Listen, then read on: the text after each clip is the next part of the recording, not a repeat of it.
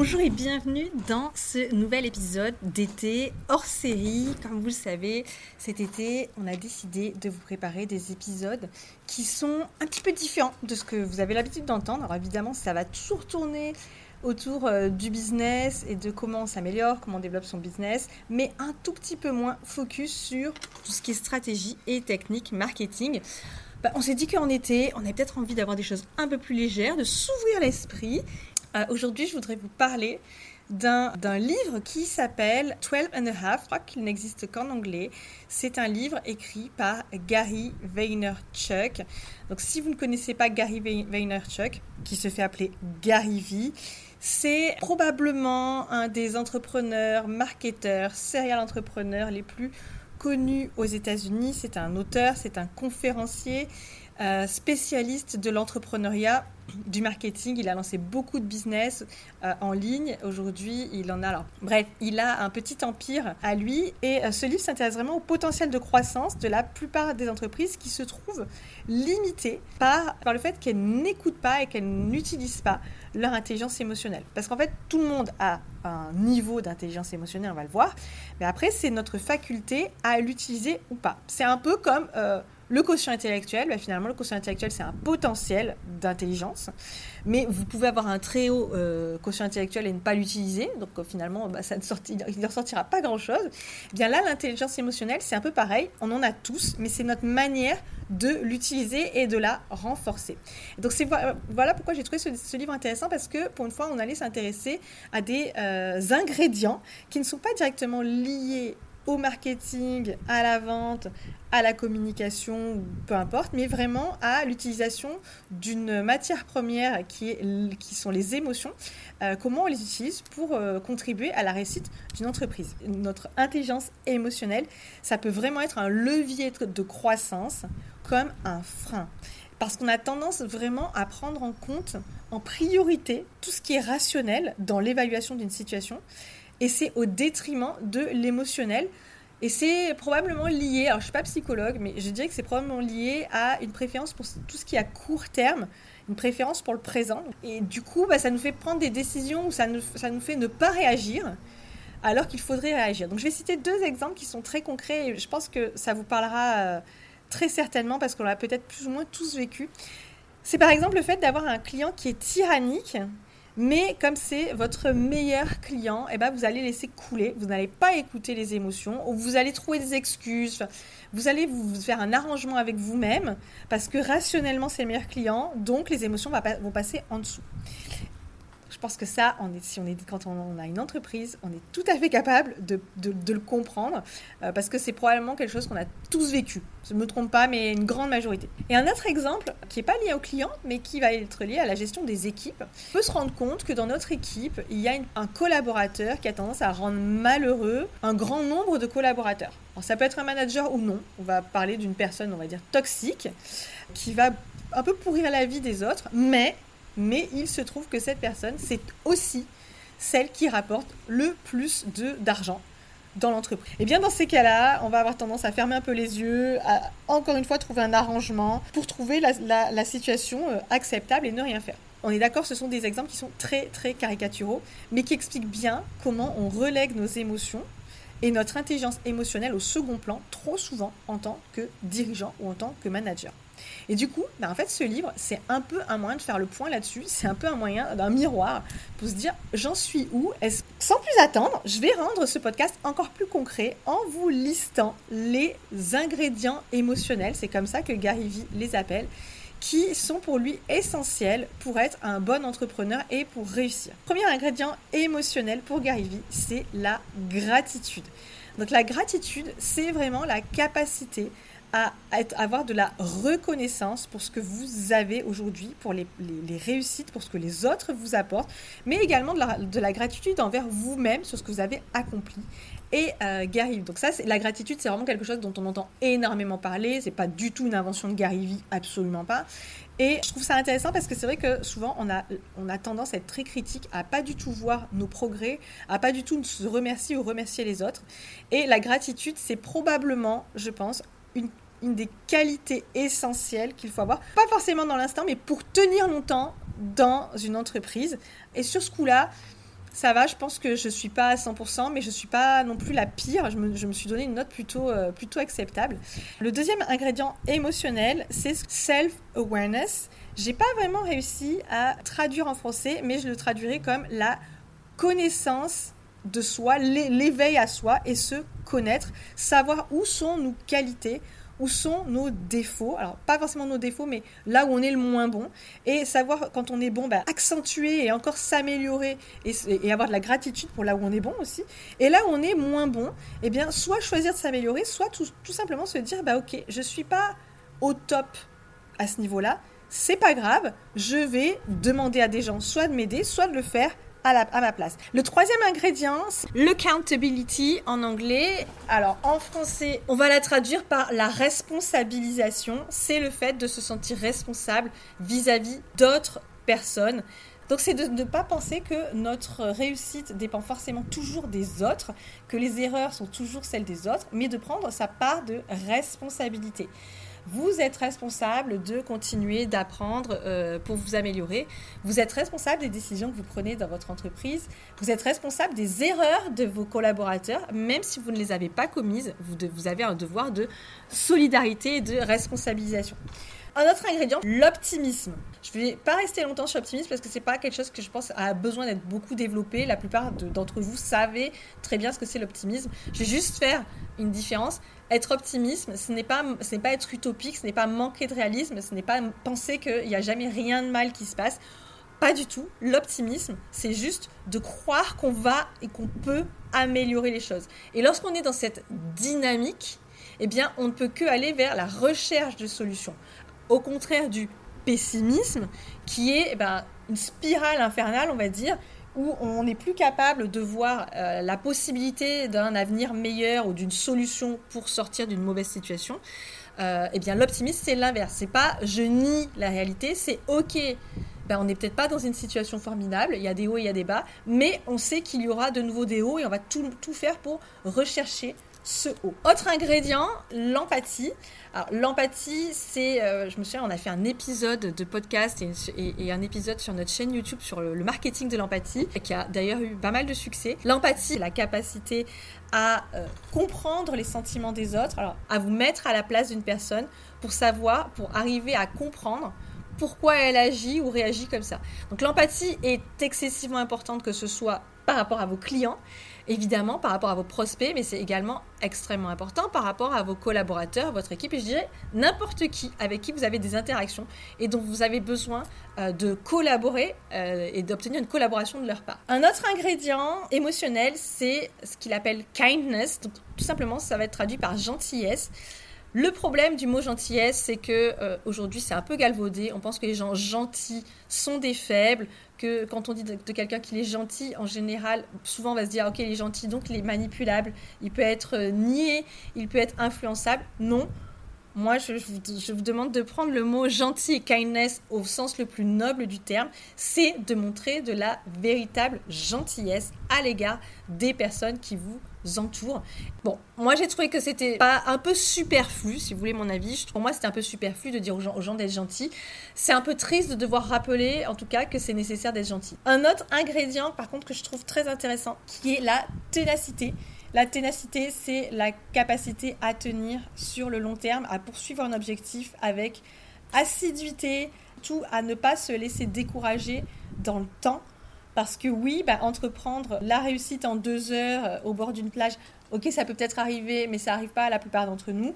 Le problème, c'est qu'aujourd'hui, on voit, on est quand même confronté à beaucoup de storytelling autour de réussite éclair, euh, ou du moins, on vous parle pas forcément de ce qui s'est passé avant. C'est un peu, on occulte un peu cette partie. Et donc, euh, c'est vrai que la ténacité, quand on n'arrive pas à faire quelque chose au bout de 6 mois ou au bout de 12 mois, on se dit, bah, en fait, c'est ça foire, ça marche pas. Mais en réalité, euh, la ténacité, c'est ce qui a conduit la plupart des entrepreneurs qui réussissent là où ils en sont aujourd'hui, c'est qu'ils n'ont pas lâché. Alors évidemment, l'idée c'est pas de se rendre malade, c'est pas de sombrer dans, euh, de faire un burn-out. Non, la ténacité, c'est d'avoir de la détermination, et c'est aussi de se dire, je suis déterminée, mais je m'écoute. Si à un moment je suis pas dans l'état dans lequel je devrais être, eh ben, je vais reprendre des forces, mais poursuivre mon chemin. Prochain ingrédient émotionnel que j'adore, euh, que j'adore, je pense que je l'adore parce que celui-là, euh, je pense que j'en ai plus que 100% en fait, je score à plus que 100% pour celui-là, c'est la curiosité. Ouais, je m'envoie des fleurs, je suis comme ça, j'ai décidé d'être sympa avec moi-même parce que je suis, un peu, moyenne sur certains ingrédients, par contre il y en a où je score vraiment très bien. Et clairement, la curiosité, je score très bien. Donc la curiosité, c'est malheureusement, je trouve que c'est pas toujours très bien perçu. Euh, on dit toujours euh, la curiosité est un vilain défaut, euh, s'intéresser à trop de choses, c'est s'intéresser à rien. Alors qu'en fait, Gary Vaynerchuk et moi, on est tout à fait d'accord sur ce point-là.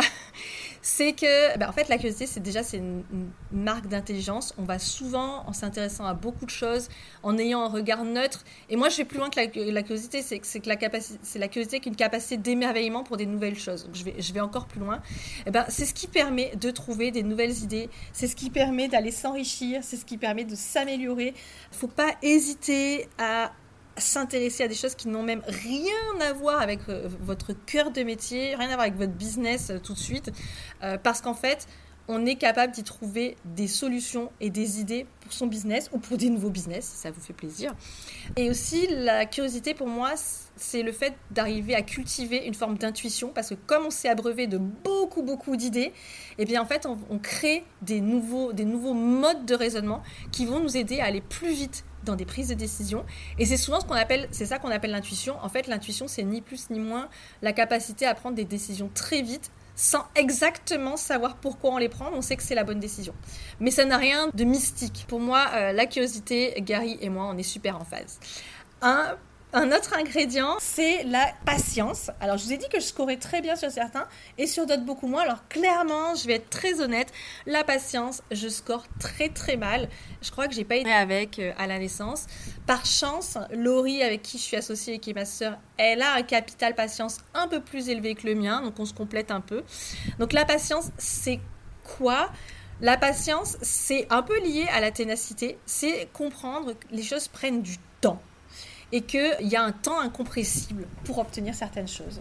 Et que bah, il va falloir faire ce sacrifice de temps. Quoi, il va falloir accepter que les choses prennent du temps, que euh, vous allez mettre du temps à décoller, que vos collaborateurs vont mettre du, un, certain temps à prendre leur place, à se développer, à atteindre les objectifs, mais que le temps et laisser du temps, c'est probablement le meilleur fertilisant pour votre entreprise et pour vos collaborateurs et pour vous-même. On est souvent euh, très pressé pour tout parce qu'on est dans une société où tout doit être fait rapidement. Alors que, eh bien, en fait, le temps est nécessaire pour un grand nombre de choses. Je pense que si vous êtes patient vous-même, vous percevez très bien les bénéfices que vous avez obtenus à être patient. Je perçois bien que les gens qui sont patients autour de moi, les entrepreneurs patients, ont un temps d'avance sur les autres. Autre ingrédient émotionnel, c'est la conviction. C'est le fait d'être convaincu par ses propres idées, c'est le fait de aussi le faire savoir, donc d'avoir une direction, de la partager et de s'y tenir. Donc je vais pas rester longtemps sur la conviction parce que je pense que ça aussi on en entend beaucoup parler et c'est quelque chose qui est plus familier pour la plupart d'entre nous, le fait d'avoir des convictions et des euh, croyances très fortes. Alors par croyance, une direction euh, à atteindre. Eh bien, euh, ça permet d'aller beaucoup plus loin et de tenir dans le temps, encore une fois. Prochain ingrédient émotionnel, c'est l'humilité. Être humble. L'humilité, c'est le fait d'être réaliste sur qu'est-ce qui relève de soi, qu'est-ce qui ne relève pas de soi, et le fait de ne pas y arriver seul. C'est-à-dire, ok, est-ce que euh, j'ai réussi tout seul? Est-ce que je me mets forcément en avant sur des choses que je n'ai pas obtenues forcément moi? L'humilité, c'est aussi être... Euh, qu'est-ce que j'ai réussi à obtenir grâce aux autres? Qu'est-ce que les autres m'ont... Euh, comment ils m'ont soutenu? Qu'est-ce qui relève de moi? Qu'est-ce qui ne relève pas de moi? C'est de connaître sa place au milieu de tout ça. Je pense que c'est une très grande qualité ce que je vous éviterai, euh, il faut, ce que je pense qu'il faut absolument éviter, c'est l'école de la, fausse humilité, parce qu'elle se renifle quand même euh, à 100 km à la ronde. C'est euh, le fait de dire que on doit tout à tout le monde et que limite c'est uniquement grâce aux autres et de remercier la terre entière. Non, évidemment que vous avez toujours une place et une responsabilité dans ce qui vous arrive, surtout quand c'est bien, mais je dirais bien ou mal. Hein. Et ça, ça a à faire à l'accountability un peu plus haut. Mais en revanche, l'humilité, c'est vraiment le, fait de connaître votre place dans le monde et à quoi vous la devez, à qui vous la devez, bien sûr en partie à vous-même, mais pas uniquement à vous-même. Et dernier, euh, donc douzième ingrédient, qui est l'ambition. Alors l'ambition, euh, encore un mot euh, qui fait un peu peur, qui est assez mal vu souvent. Ben, en fait, non, il ne faut pas mal le voir. L'ambition, c'est vraiment un désir très fort d'accomplir quelque chose avec une forte détermination et du travail acharné. Donc si on le prend euh, dans cette définition, eh bien l'ambition, c'est une très très grande qualité émotionnelle à avoir, le fait d'aller tout mettre en œuvre, de viser haut et de travailler dur pour l'obtenir. Là encore, je vais pas m'étendre. Pour moi, c'est évident qu'il faut une dose d'ambition, quand même une bonne dose d'ambition pour y arriver. Là où je vais être un peu plus subtil que Gary Vee ou que d'autres auteurs que j'ai pu lire, c'est que, eh bien, il n'y a pas de niveau respectable d'ambition. On n'a pas tous les mêmes ambitions. C'est tout à fait OK euh, de viser, je euh, je sais pas moi, l'entrée en bourse et 3 milliards euh, de chiffre d'affaires pourquoi pas. C'est aussi tout à fait acceptable d'avoir, pour ambition quelque chose qui a plus attrait à un niveau de chiffre d'affaires, un niveau de revenu, mais aussi de rendre ses collaborateurs heureux ou de simplement avoir un très bon équilibre euh, entre personnel et professionnel. Voilà, l'ambition, c'est, une qualité essentielle à partir du moment où on met en place les actions et le travail pour y arriver, mais en, tout cas, le niveau d'ambition ou comment se matérialise cette ambition, ça c'est à chacun euh, de le décider. Donc voilà, c'est un peu un aperçu des 12 ingrédients émotionnels que euh, Gary Vee décrit dans son livre 12 and a half. Et vous allez peut-être remarquer qu'on n'a pas parlé du demi, alors que le livre s'appelle 12 et demi, eh bien, Gary Vee ne parle que de 12 ingrédients. Eh bien, c'est tout simplement parce que euh, il admet que sur un ingrédient, eh bien, il n'est pas, complet, il n'est pas très fort. Donc globalement, il est très fort sur les 12 que je vous ai cités. Et euh, il y en a un sur lequel, un, demi sur lequel il a des progrès à faire, il le sait. Et il appelle euh, cet ingrédient émotionnel kind, kinder, qui peut être traduit par de la gentille candeur.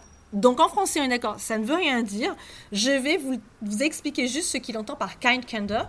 C'est la capacité à savoir donner du feedback avec gentillesse et bienveillance. Donc Gary Vee s'est aperçu que globalement, soit il ne donnait, quand il n'était pas content, quand il avait, on va dire, des remarques à faire, un feedback négatif à faire, eh bien il était bloqué. Donc soit il ne le disait pas et du coup, ben, en fait, il était frustré et euh, il accumulait soit il, en faisait part à euh, un collaborateur ou un client, mais pas de manière appropriée, ce qui fait que ça allait au conflit globalement. Et donc il n'était pas doué du tout pour la communication lorsqu'il avait du feedback négatif à donner. Il a cultivé ce qu'on appelle le kind candor, c'est la, capacité à donner du feedback, mais avec gentillesse et bienveillance. Donc c'est une difficulté pour Gary Vee, c'est pas forcément une difficulté pour tout le monde. Moi je sais que par exemple je ne me sens pas du tout concernée par ce, ce demi-ingrédient, mais en tout cas c'était, il a mis un demi pour montrer que sur tous les ingrédients émotionnels dont il a parlé, c'était normal de ne pas être à 100% sur chacun. D'ailleurs moi je vous en ai parlé, je vous ai bien expliqué expliqué que sur certains, j'étais pas particulièrement au taquet. Donc, personnellement, je pense que si je vais faire l'addition, je serai même pas à 12 hein, euh, du tout.